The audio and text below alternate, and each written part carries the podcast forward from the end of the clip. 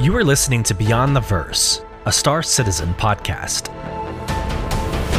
A show dedicated to Cloud Imperium games, Star Citizen, and Squadron 42. Whether you fight, explore, unite, and or trade, we bring you news, updates, interviews, reviews, and analysis. So sit back, relax, grab yourself a pour of Radegast, and join us as we go beyond the verse. Launch sequence activated.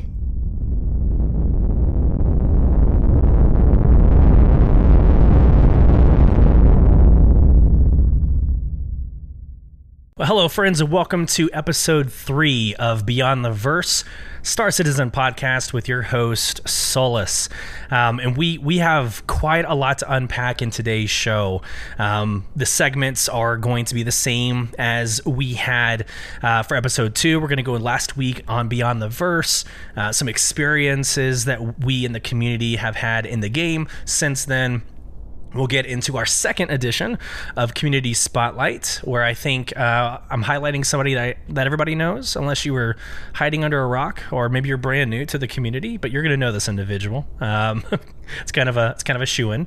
Then we're going to get into this week in Star Citizen, where we're going to look over some merchandise, uh, spring sale um, items that you you have to get now because they're seventy percent off. It's insane.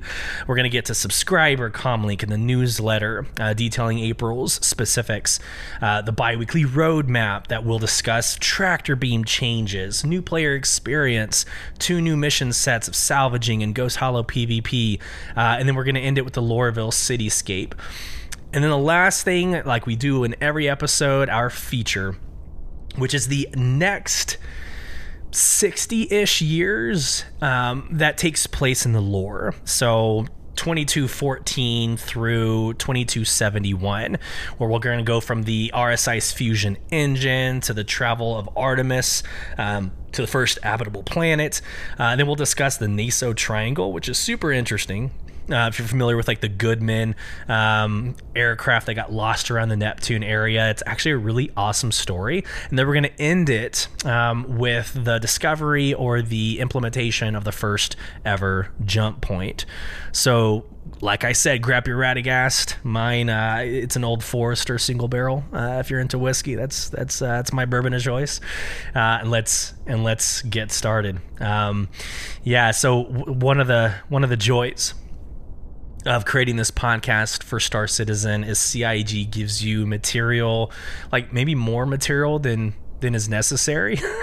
uh, but you have so much to talk about. If you're interested in creating a podcast uh, or a YouTube channel, man, the sky's the limit. Uh, not to sound cliche, uh, but the sky's the limit for what you want to uh, discuss. And earlier today, I'm just going to go straight at it. I'm going to go ahead and brief um, the audience on what happened a couple hours ago, uh, but a huge drop a huge drop for 318.1 and 318.2. So if you are on YouTube, um, you're going to see me screen share. So here we go, and I'm going to walk us through the latest post from Zyloh. Again, Zyloh head a community.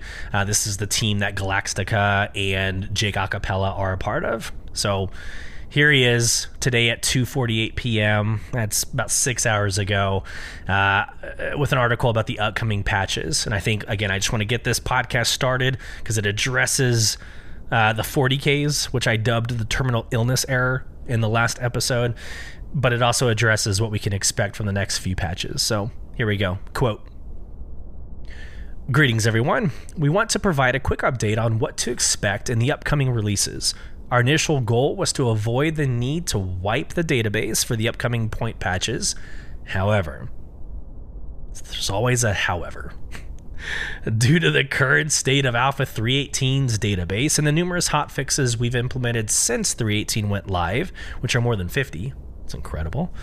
We have concluded that a couple of full wipes, which includes your money, items, reputation, will be necessary to further improve and stabilize the service.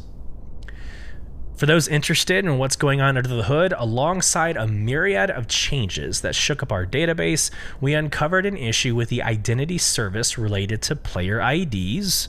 Yes. which was revealed through the error 40K that some of you may be encountering. While we've resolved this issue and many others like it, we'll still require a wipe to get all of our cogs and wheels back into the right place. For both Alpha 318.1 and .2, we will perform these wipes alongside a hearty list of improvements and optimizations, which will hopefully make your gaming experience much smoother. Yours truly, Zyloh. Uh, yeah. So there's there's a lot to there's a lot to unpack here. So in episode two, I brought up my brother's experience. Again, I have yet to encounter an unplayable error. Um, I've gotten a couple 60ks, but you know you just do the you do the OK login, OK login, OK login like routine until it clicks, and you'll be able to get past the 60k. I haven't had a game breaking error, so let's just get that kind of bias or, or, or point out there. Uh, but my brother, like I said in the last episode, encountered this 40K that plagued a lot of individuals, a lot of close friends um, that I know, content creators that I know. And it basically, it almost sounded or it read as if it was a corruption, like your account was corrupted and there was no workaround. So I dubbed it last episode, I dubbed it the terminal illness error. Um, but lo and behold, actually before I read this article, my brother confirmed earlier last night that he was able to get in. So I'm like, oh hey, hey, you know we're we're moving and grooving. We're able to access the game. All things are are perfect, right? We are good to go. This game can go into beta, if not live prod. Let's roll. And then I get this article. so the 40k is fixed for some, not all. Um, I think that's a good takeaway from this article. But um, the wipes are huge. And so I, I think this is a double edged sword. This is another one of those situations where CIG is damned if they do, and they're damned if they don't. So there's a lot of, and I don't have numbers, right? There's no number saying, hey, X number percentage of people couldn't access the game, but there's a lot of individuals that were not able to access the game. So this music to my ears. Yeah, let's go ahead and lay out, like level out the playing field, start over, get our money back, um, and let's all again, like I guess, start from the same place again and give it another, you know, college try. But then you have people who who were able to play right? They got in, they got into this game, they were highly motivated. They got the vulture, they got the reclaimer, they they they did the salvaging, they got money. Now, okay, there were some exploits and I'm not about to be a content creator that shares those exploits and becomes part of the problem, but there were exploits um, that people were getting millions and millions of UEC. All right. So I think the fair answer there is resetting the money period is is is cool. But you have all these individuals that gained reputation who built up, you know, their 318 characters and they're having to start from scratch. Like I said in the very first episode, you're not wrong in how you react to this, right? You can be happy, you can be sad, mad, frustrated, elated that everything's going back to normal. Um, you're not wrong in how you feel but I do want to remind my listeners, and hopefully, you know, if you're new and you're you're new to the community, I do want to remind you that this game is an alpha. Um, it's going to reset many, many, many times between now and when it goes into beta, and then it's going to reset through beta, and then it's going to reset once the game actually does go live. So, a good rule of thumb is to never get married to anything. Like even the money you're spending right now in the store are pledges unless it's like you know a t-shirt you're buying or something. Everything you're doing in game now is a pledge. So there's also that reality like you shouldn't be surprised and you shouldn't be that upset. If you're getting in a game man do what i do. Create a co- like a podcast create a youtube channel get into the lore go explore. You know don't necessarily and this is just it's wicked advice that you know obviously if you're wanting to play the game this probably is frustrating for you but um enjoy the world or the universe for what it is. Um, that's my only advice to you. Um, is if this is frustrating for you, there's so much more to do than to level up, right? To build reputation. I don't want to like kill more time on this podcast talking about this, but this is a big deal. It, it's it's a big deal, and it's going to come as a shock. Uh, to a lot of individuals. In fact, Twitter is just blowing up. My feed um, is full of like everybody announcing the same information, but then reacting to it in their own color. So I just want to encourage everybody. This is good to to recover from the Jenga tower falling right with 318. Breathe, get through it. We'll start again when 318.1 and 2 launch. So I think that's a good way to start the show. get, get that get that out, right? Get that out. Um, Okay, so let's go into last week on Beyond the Verse. We did celebrate Ruben Soros. Again, I want to give a shout out to that individual. He continues to post these awesome phone screenshots that you can download uh, and free of charge. Obviously, he's doing it out of his own uh, effort, his own accord. So go give him a follow. Um, last week, Galactapedia updated 21 articles. We had the 318.1.2 and the 319 combined launch effort we discussed and debated uh, we talked about the Star Citizen funding relevance, like 560.5 million. What is that relative to? Um, so that's a really good conversation that actually blew up a little bit on Twitter. So if that interests you, go back to episode two and catch up. Uh, and then we ended last week talking about the first 150 years of lore, and that covered the quantum drive creation. It covered terraforming um, technology. It covered actual terraforming of the planet Mars, uh, the Mars disaster which I did ask a tweet, uh, like a poll in a tweet, which we'll get to in a couple seconds. Super interesting. Uh, and then it ended uh, with this desire for uh, space ships to leave kind of the corporations and become part of a civilian endeavor. And actually, if you read the lore of a lot of these ships, they say like re, uh, relaunch or you know uh, for civilian use as of this date. Um, there's a there's actually like lore tied uh, to when these ships became civilian. So all of that in episode two. Go check it out. Um, but let's go into that tweet real quick. I think this was super interesting. Um, I asked on it was like Tuesday of this week. Um, I asked if you were pro terraforming or anti terraforming. Had a really good response, over 50 um, responses, so really good showing. And this like it surprised me. So first off, terraforming. So terraforming is uh, is the idea of traveling to a planet, setting up shop, and converting the atmosphere to like livable oxygen levels so you can take off your helmet and just exist on Mars, right? There's a lot of implications there, right? The the disaster that happened on Mars, um, it, the the system failed and it killed over almost 5,000 individuals. So kind of a big a big issue. I, I, think a big issue. Um, so is that scalable? Is it dangerous? Do we know the repercussions or side effects? Like there's all this like debate. However, again, over 50 of you responded. 78.8% of you said pro terraform.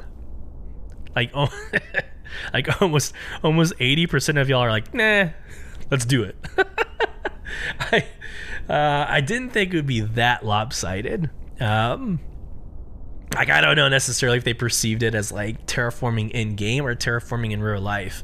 But one of the things I continue to say is like things that happen in Star Citizen feel and seem like they actually could happen in real life. Nothing is like so out there like as an outlier idea uh, that it just it's out of the realm of possibility. Like everything actually makes sense as like a potential outcome. And so 50 years in the future we have a quantum drive creation. Uh, yeah i mean tesla's already going up in space. Heck amazon went up in space. So who's to say we can't create a 1 100th speed of light engine? In 50 years? Yeah why not we already have AI doing all of our work for us. But hey, let's that's a whole nother podcast, whole nother conversation. But I did. I found that very interesting. And by the way, if that kind of conversation, if the polling and um, kind of getting the community feedback on something like interests you, give us a follow over at Twitter. It's forward slash Star Citizen BTV. I try my best to create um, dialogue in that space, not just like not just like talking at you and like sending you know uh, pictures or infographics, but I like creating the conversation. Again, Tree, that was here in the YouTube chat uh, earlier before the show.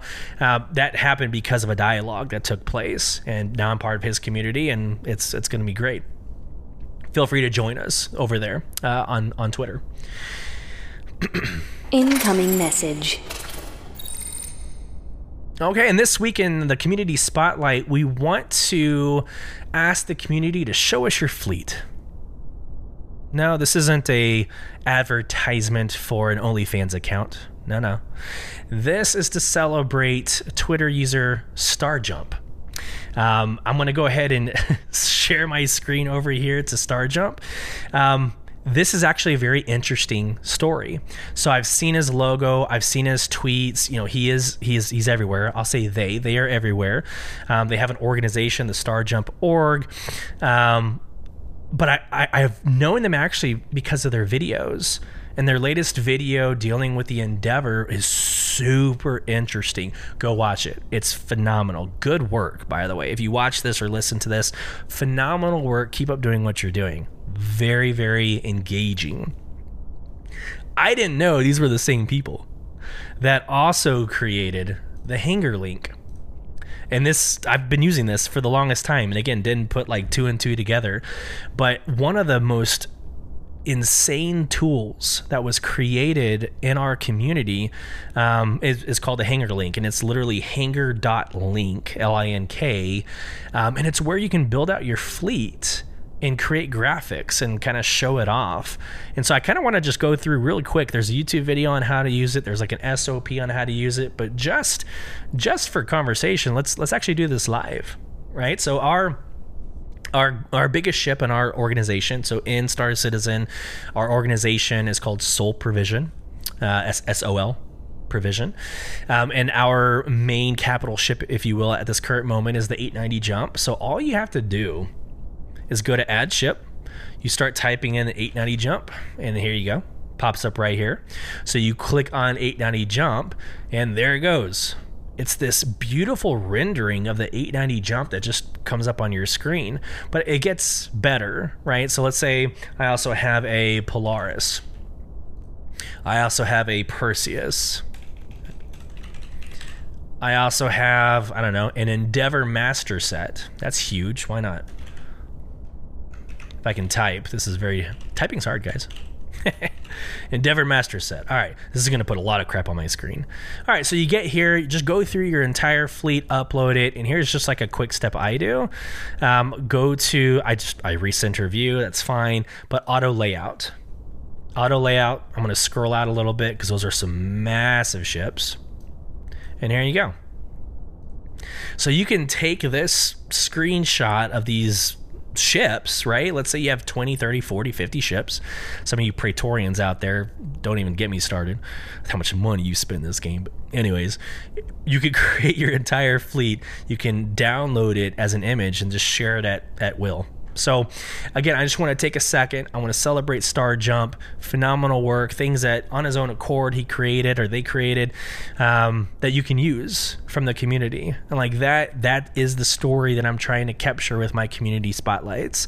It's the Ruben Sauruses that have the phone screenshots. It's the uh, StarJumps that are, are creating these awesome programs for us to use because they have a love of the game so phenomenal. Love it. Good work. Good work. All right, let's get into this week in Star Citizen. And again, at some point, I'm going to have a really sexy bumper to transition us into into this middle segment, but it'll it'll come. Um, but the first thing on Monday, um, CIG dropped the merchandise spring sell, and I'm not really one for like physical things, but if you've already spent if you've already spent like wing commander level money in this game, um, you you probably are a fan of it. You're probably in in love with what CIG is making or is potentially making. Um, so I personally, this is the first video game that I've got uh, more than just one T-shirt. Right. So New World, I got a T-shirt. Elder Scrolls Online, I bought all the T-shirts. But this is the first game that I'm looking at like pint glasses. I'm looking at pins. There's like a backpack and a laptop case and all this other nonsense.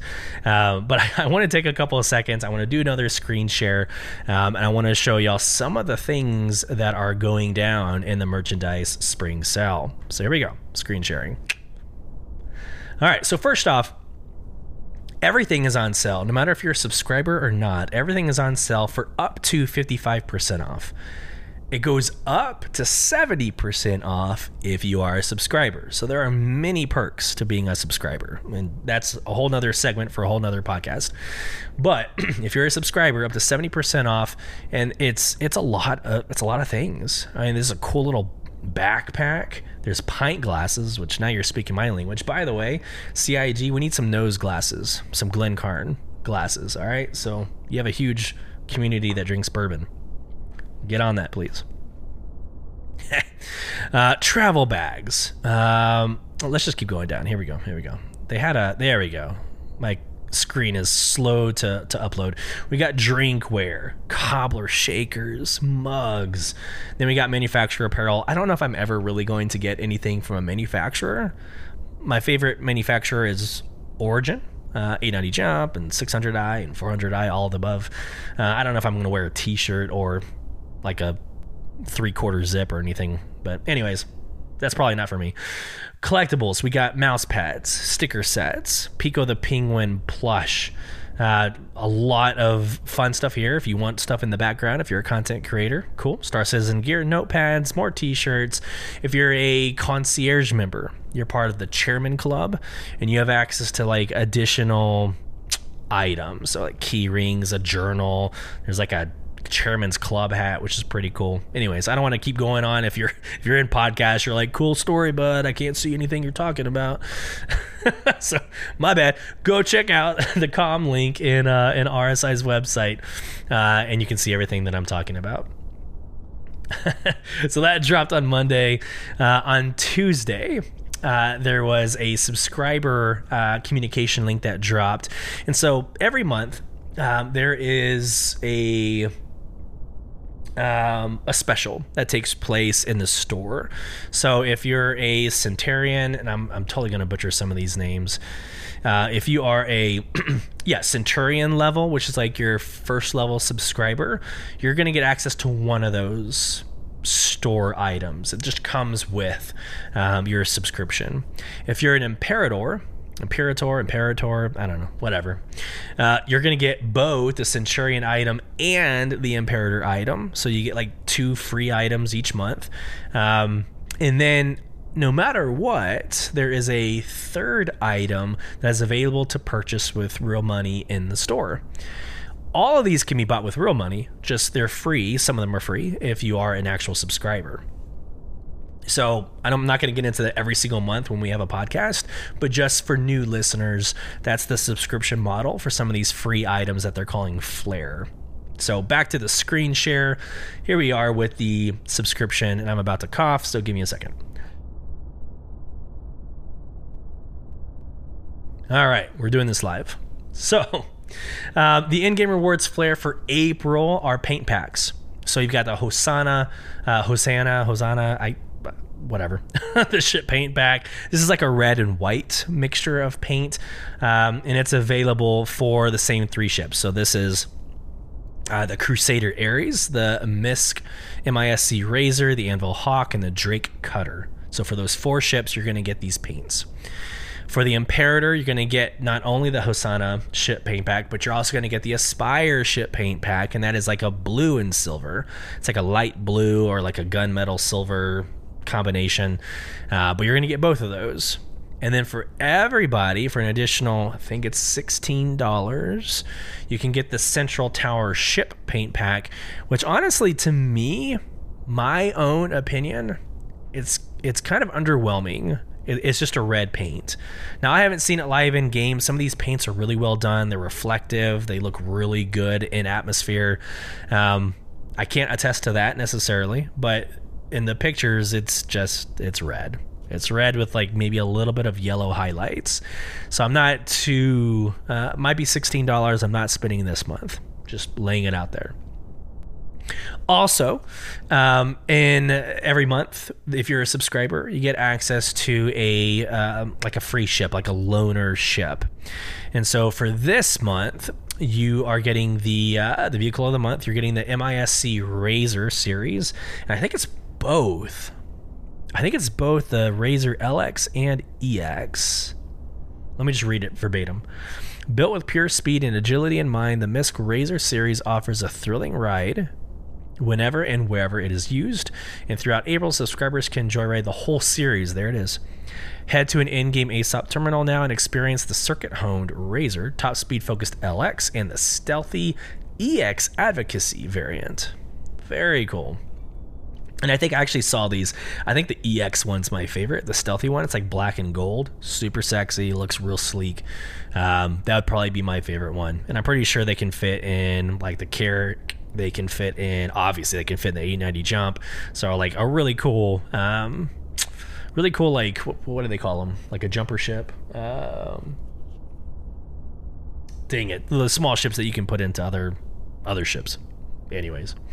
Cool. Yeah and then uh, from there they usually do have like discounts on certain items but of course we have the massive merchandise sale going on so not really a thing uh, to talk about for this month.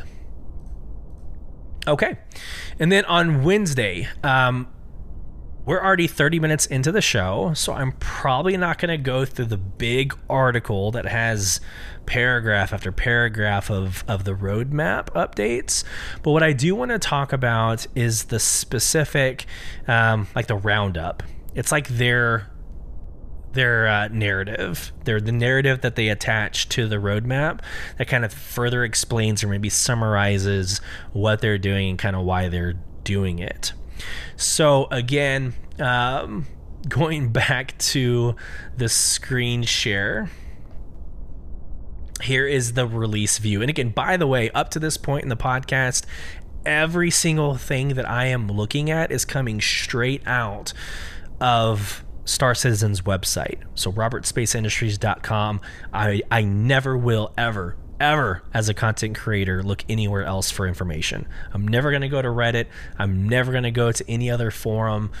You can you know for a fact that if I'm talking about it, it is coming straight from the horse's mouth and not from uh, some content creator who just wants likes and attention. All right? That needs to be said. And I'll probably say that many more times moving forward. But in this roadmap roundup, which again is their summary that they put with the roadmap, um, they talk about some really interesting things. And I am going to read these verbatim and I want to respond to my own personal take. Um, but this first one, so actually, let me stop. Here's what's discussed tractor beam, attaching and detaching, new player experience, new missions, salvage contracts, new missions, ghost hollow PvP missions and then the Lorville cityscape. So I asked another poll in Twitter, and this this actually blew up. This this got over uh, I think 200 or 300 votes. So th- this one actually did blow up pretty pretty well. But I asked of these items, which one are you most excited about? So again, tractor beam, new player experience, the two new missions, and the Lorville cityscape. And this is how it broke out. The majority of you, at 41.9%, are interested in the tractor beam, the attaching and detaching of items uh, with the tractor beam. So remember that tractor beam, number one. Excuse me.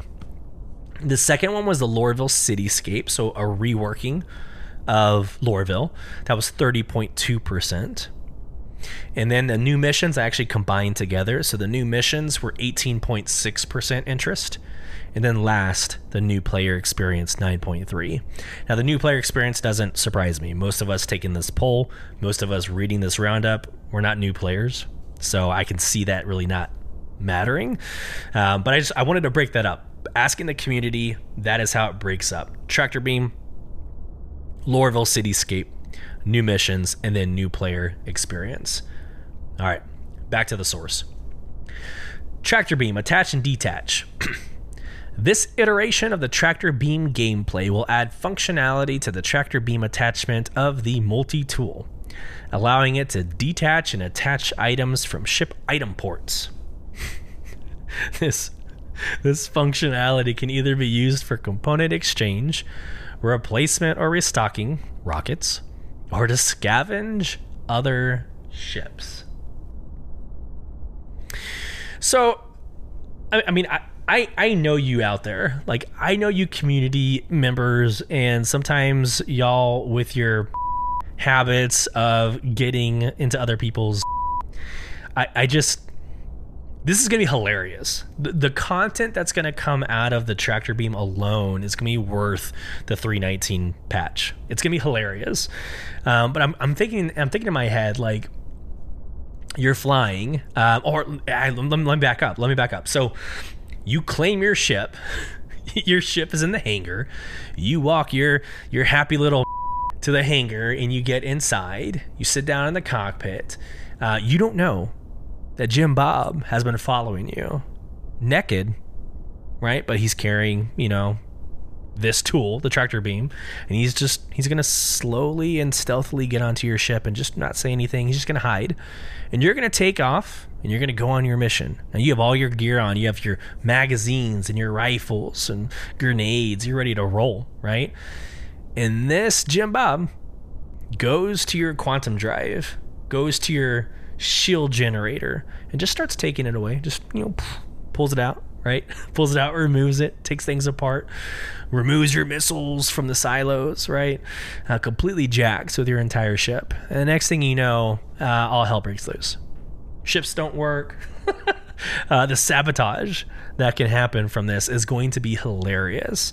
So I want to go on record saying I welcome it. I actually do. I welcome it. It is another one of those realistic simulations that uh, that could annoy players, especially like new players. It could annoy players that just want to get out and have a good time. Um, but it's also really realistic. If somebody wants to be a, a jackass and uh, and cause somebody grief, I mean, this is going to be hilarious. All right, let's move on. The second one was a Lorville cityscape. Unfortunately, not a lot of information here. Uh, just it says reworking the Lorville skyline to better fit the scale of the city and its distinctive buildings. That's it. It doesn't really give us any more information. But if you were to go on to some of the later um, Inside Star Citizen videos, they do have renderings of what uh, of what to expect out of this Lorville rework, and it's going to be gorgeous. I can understand why a lot of people are interested in the reworking of the Lorville cityscape. I said it a couple episodes ago. Um, I, this probably will end up becoming my home again. Um, it was like my first. My first home was ArcCorp. My second home was Lorville um, or Hurston and I like it because it's it's central, like it's centrality to the whole Stanton system. Um, but it just it had this like dirty dusty feel and I I just it didn't seem like it had the same amount of work done to it as the other systems and so I left it for Crusader and Microtech and have been going back and forth between those two but I do think Lorville is going to have some extreme value here Next, new missions. Okay, so there's some material here. New missions, the salvage contracts with more civilian access to salvage ships. Contract brokers are offering salvage jobs for derelicts around Lagrange points around Stanton. Uh, these brokers charge a fee for their services, so this will, will require some buy in. Uh, but the contractors are free to keep any salvaged material for resale. I like this idea. Um, I said it a couple episodes ago, but um, for me personally, I like having a why I'm doing it, and, and it's got to be more than just making money. Um, so I'm gonna go with my reclaimer and hunt around uh, the Aaron Belt uh, and try to find you know ships. Uh, I mean, I don't know. I don't know how much of a loop uh, that interests me, right? Really at all. But if you give me some mission, some story, some hey, you know, uh, reputation to build, okay, now I'm starting to like jump on the salvage bandwagon. That's just me personally. I'm not sure if that's uh, widespread or if it's felt more than just you know a few people. But for me, that's that's what would drive me. Next, new missions: Ghost Hollow PvP missions, adding a new mission type for the uh, or to the Ghost Hollow point of interest in the Stanton system, making use of the comms array as well as AI nav mesh. This mission type will create PvP encounters where players will need to fight for control over terminals for a chance at big credit payouts. So, uh, this this kind of reminds me of Jumptown. Um, just another version of Jump Town. I think it's good. Let's spread it out so we're not putting 150 people on a server into one area of Jump Town. Let's give us some more opportunities like Ghost Hollow. Excuse me. I, I think that would be a good I don't think anything bad can come of it. It gives people who are desiring PvP a place to go to PvP. Um, so it gives that kind of distance and direction and purpose, right?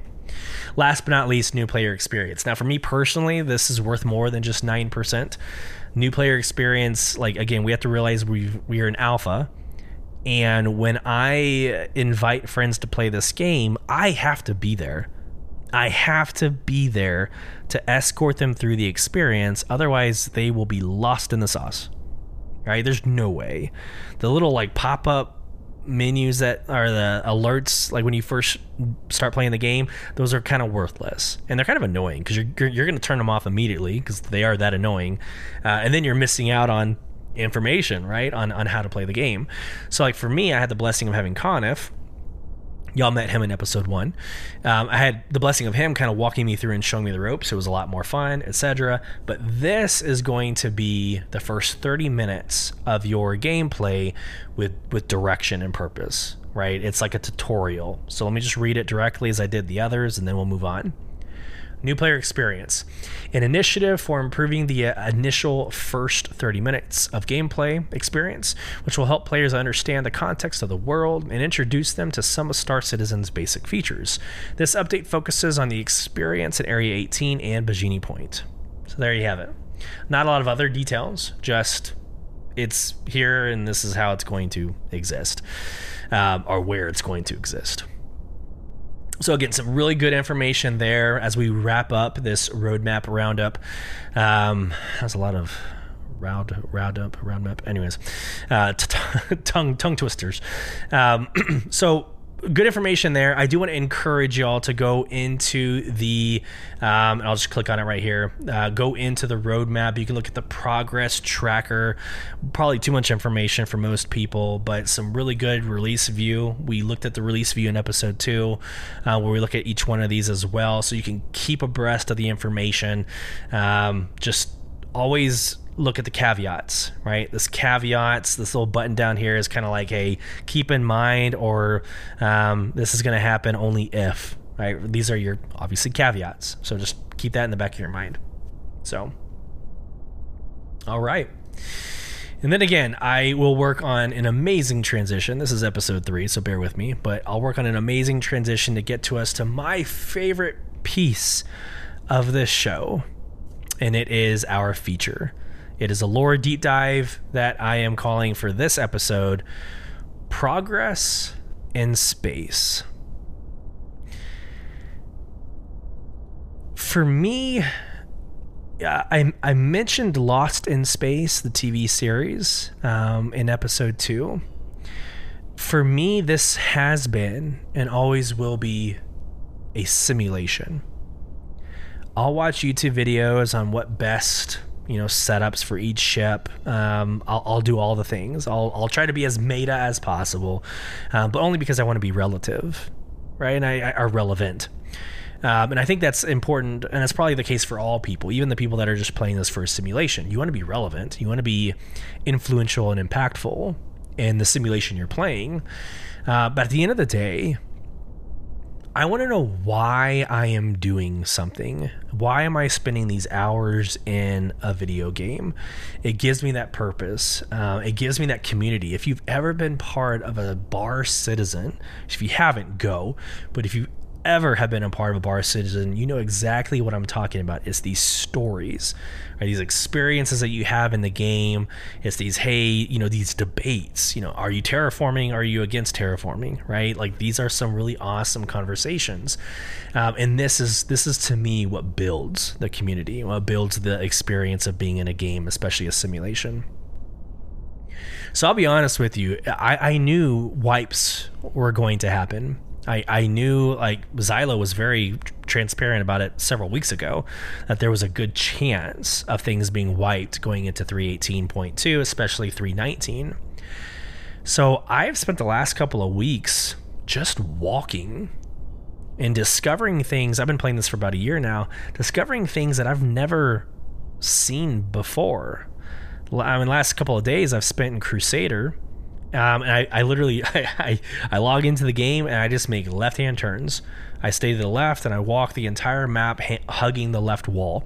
And by doing that, obviously you see everything.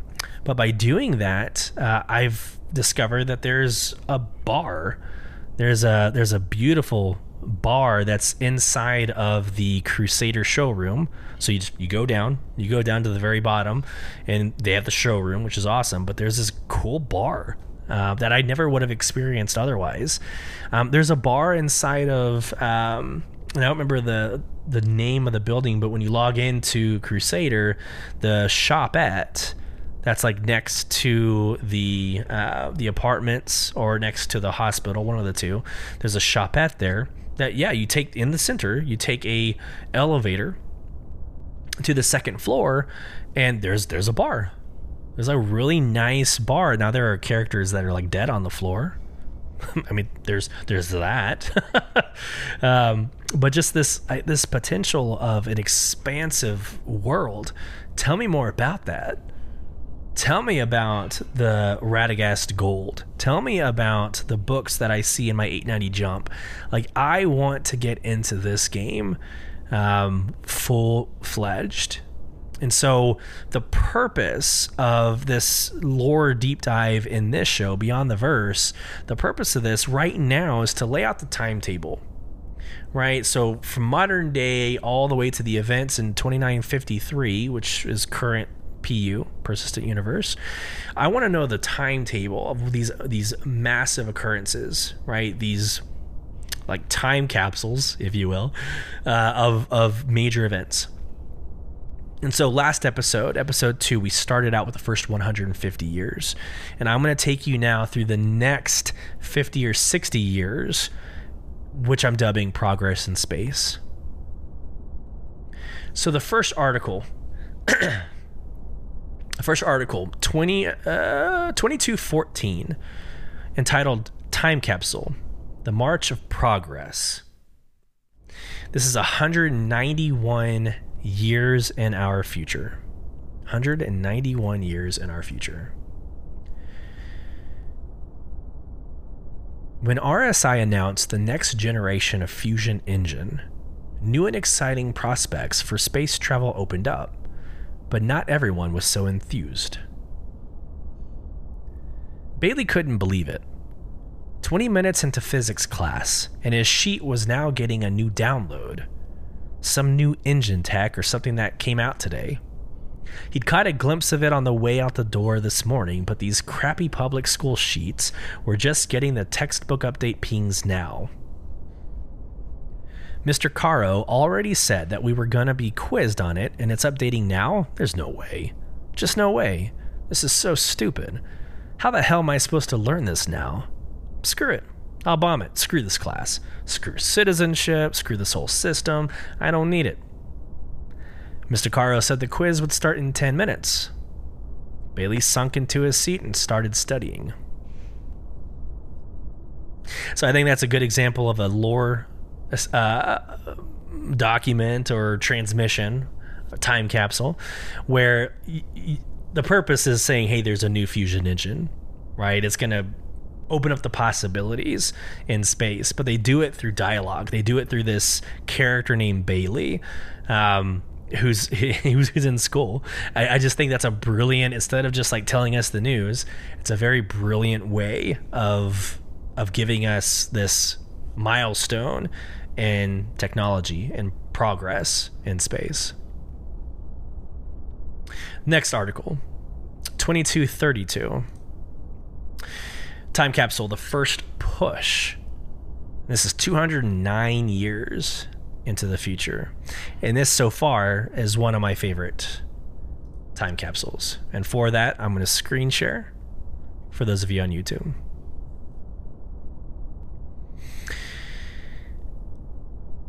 The Artemis was the manifestation of a dream when the announcement came that a vessel was being constructed for a push to the nearest potentially habitable planet, the public flipped. Alien worlds and first contact was no longer the province of sci fi, it was becoming a tantalizing reality. The ship would be fitted with stasis couches, known as boots, terraforming equipment and supplies, and an AI core at the helm. Maximum capacity 5,000. A call went out for volunteers. No one downplayed the risks, of which there were many. On a slow burn with the latest engines, the Artemis would take over 200 years to reach its destination. A lot can happen in that time. Regardless, there were over a million volunteers. Committees filtered the list down, trying to balance the best combination of skills, trades, and disciplines.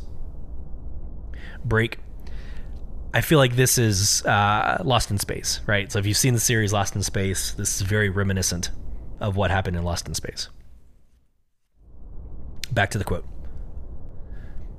The following are excerpts from The Chariot to the Stars, the official companion piece to the launch, based on the compiled flight logs, personal journals, and witness accounts of the Artemis and its launch. Timestamp Launch 14 hours, 38 minutes, 13 seconds. I'm going to clear my throat. Stand by.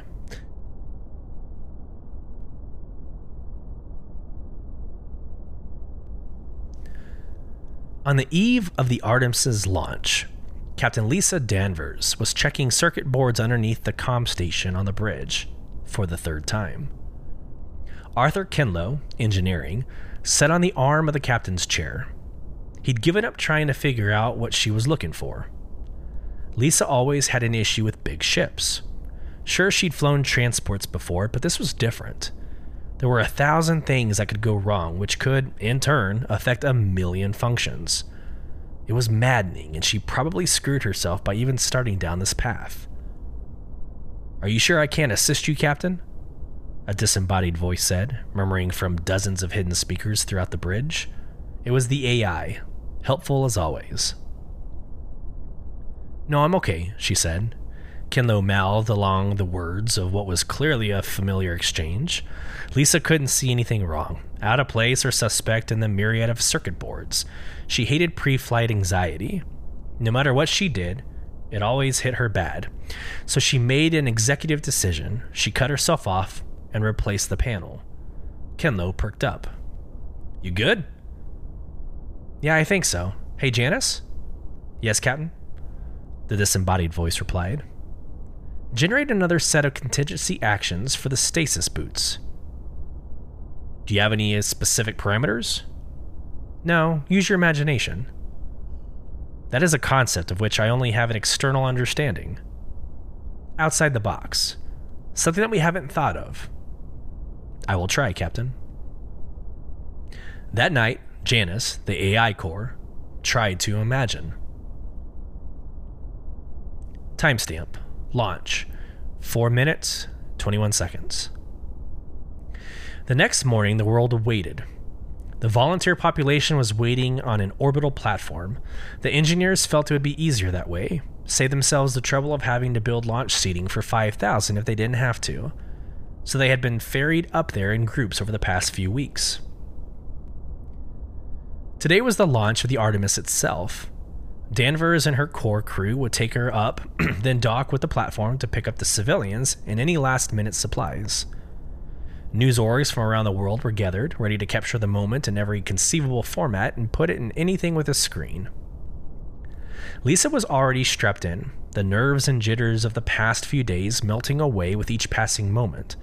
She stared at the main projection screen, displaying the front view of the ship.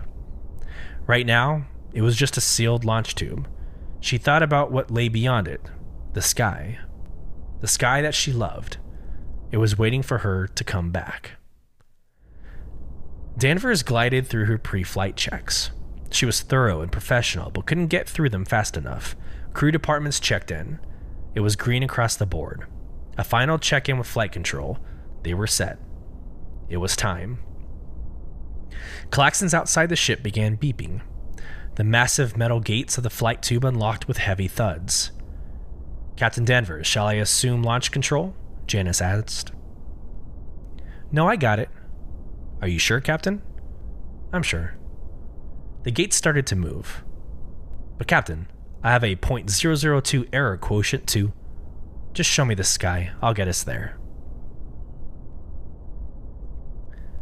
Timestamp Launch plus 9 days, 5 hours, 12 minutes, 57 seconds.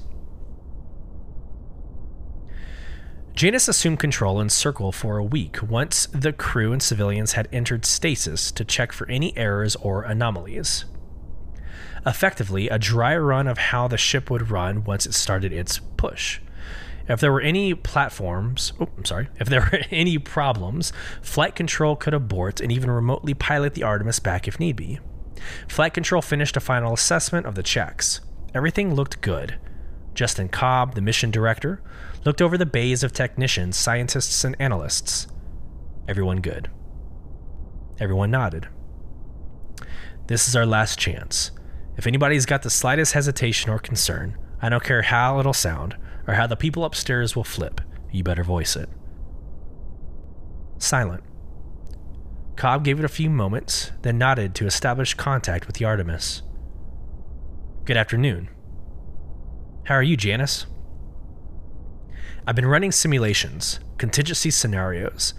Examples include random power fluctuation, impact with foreign body, contact with new uncategorized gas or element, contact with hostile organism, etc.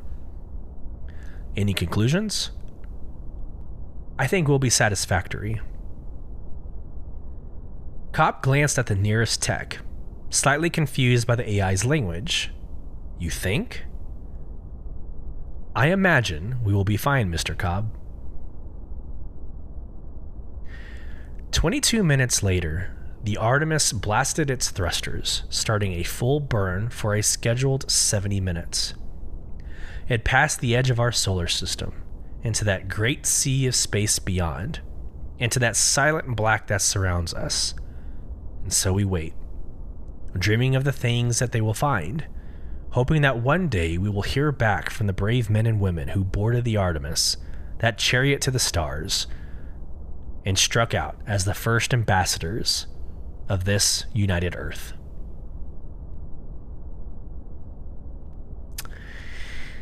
I love that so much. Uh, I, I love that. So I, I don't know if it like came out in my narration, but the uh, like Janus, the AI, being asked to imagine, and then we see 19 days later or nine days later, um, we see him responding with with him thinking right? I think i think we'll be fine. I think we'll be satisfactory. I imagine we will be fine mr cobb I man, I don't know. Like that's so close to home, right? Like if you turn on the news right now, how much AI conversation is taking place. Um, I don't know why that excites me. It's not even like really space related, uh, but there's something about this unknown space, like not not physical space, but theoretical space, uh, about this AI implication implication. So yeah, another a really good, it's kind of a long, but a really good way of telling a story, a conversation between AI and a pilot or a crew member. Um, just a really good, really good way of telling uh, the story, right? All right, next. 2262. this one's a short one, but it has audio. I love it. Uh, 2262. Uh, that is 239 years into the future, and this is article Time Capsule, the Neso Triangle. All right, let's get into it. Space was becoming a busy place. Ships of all kinds, federal, commercial, and private, were exploring the edges of our solar system. In August of 2262, the Goodman, a Type 4 cargo vessel, with a crew of eight, was making a routine supply run to an orbital platform by Neptune. Approximately three hours from its final destination, a piece of debris knocked out the starboard engine array, sending the ship wildly off course. The Goodman drifted for several hours before managing to repair the ship. What happened next has been investigated and examined by the greatest minds on the planet. The following is the last transmission of the Goodman speaking with an operator at the nearest com station. Beginning archive playback. Copy that. Adjusting course 278. Y'all got it sorted out? I think so. Give us a bit of a scan, but I think we're okay. How's it looking? We're back on track? You guys good? Back to send a tow. Yeah, we got engines back up. Our nav's online. Huh? What the hell is that? Hey, Pete, do you see?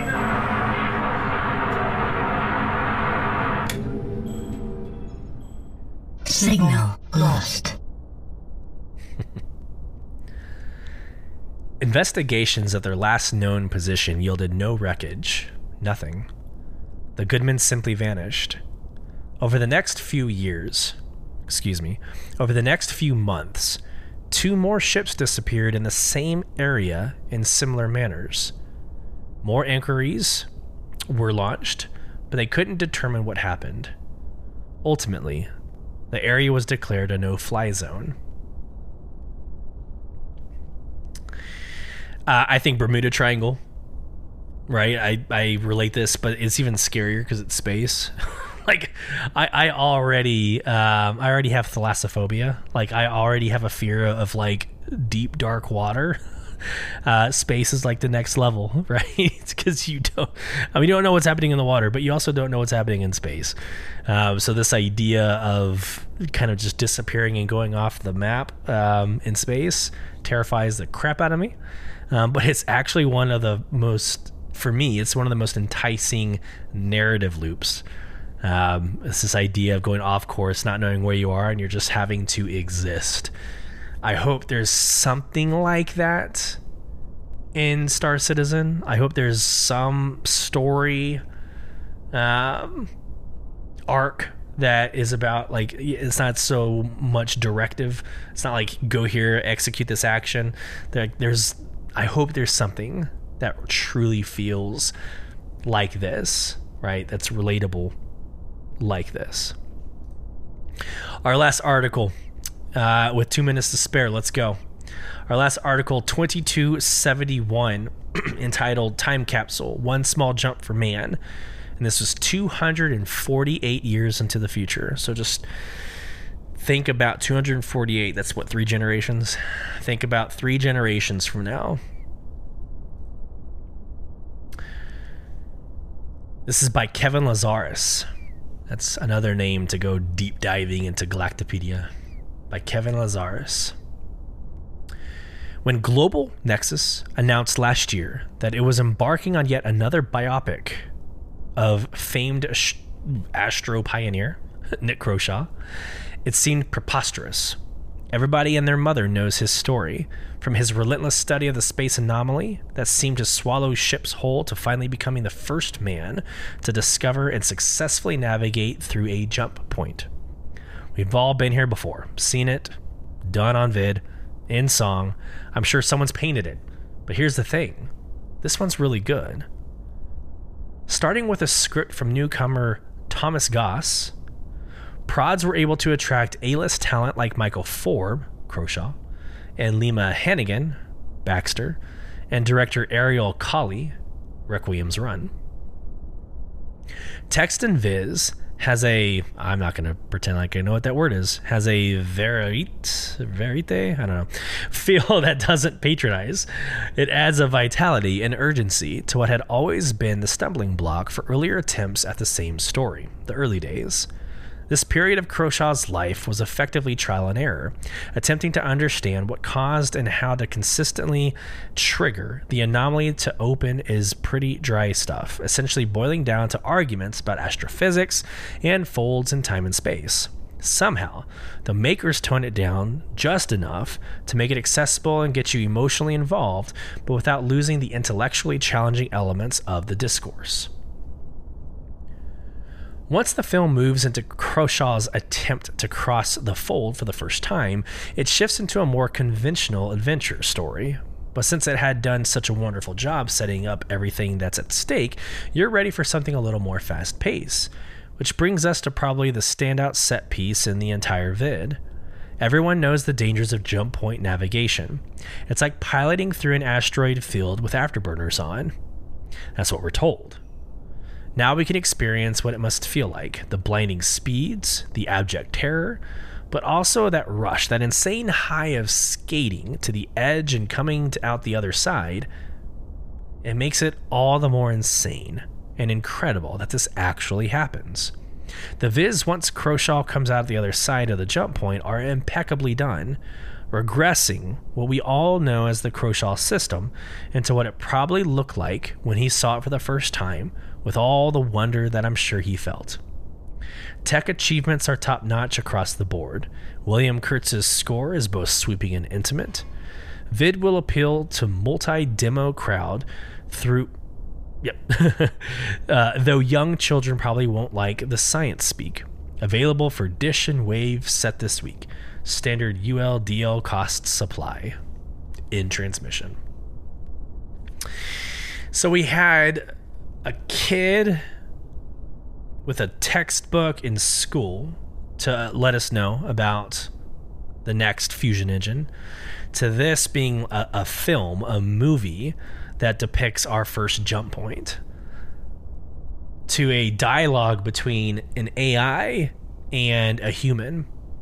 And through this storytelling, the, the diverse storytelling, we have been taken through the next 60 years of the events from modern day to the events in 2945 in Squadron 42, 2948, the beginning of Star Citizen, and the current year, 2953 and Star Citizen. And with that, that wraps up our episode three with much love. You've been listening to Beyond the Verse, Star Citizen podcast with your host, Sulyce. Join our in game organization, Sol Provision, by applying at www.robertspaceindustries.com forward slash orgs forward slash provision. You can get involved in the conversation with your questions, comments, or emotional outbursts by emailing us at starcitizenbtv at gmail.com. Watch us live on Thursdays, 8 p.m. Central, at youtube.com forward slash at starcitizenbtv, and follow the conversation over at Twitter and Instagram, both at forward slash starcitizenbtv. Once again, thank you for joining us. We hope this finds you well. Until next time, safe travels as you traverse beyond the verse.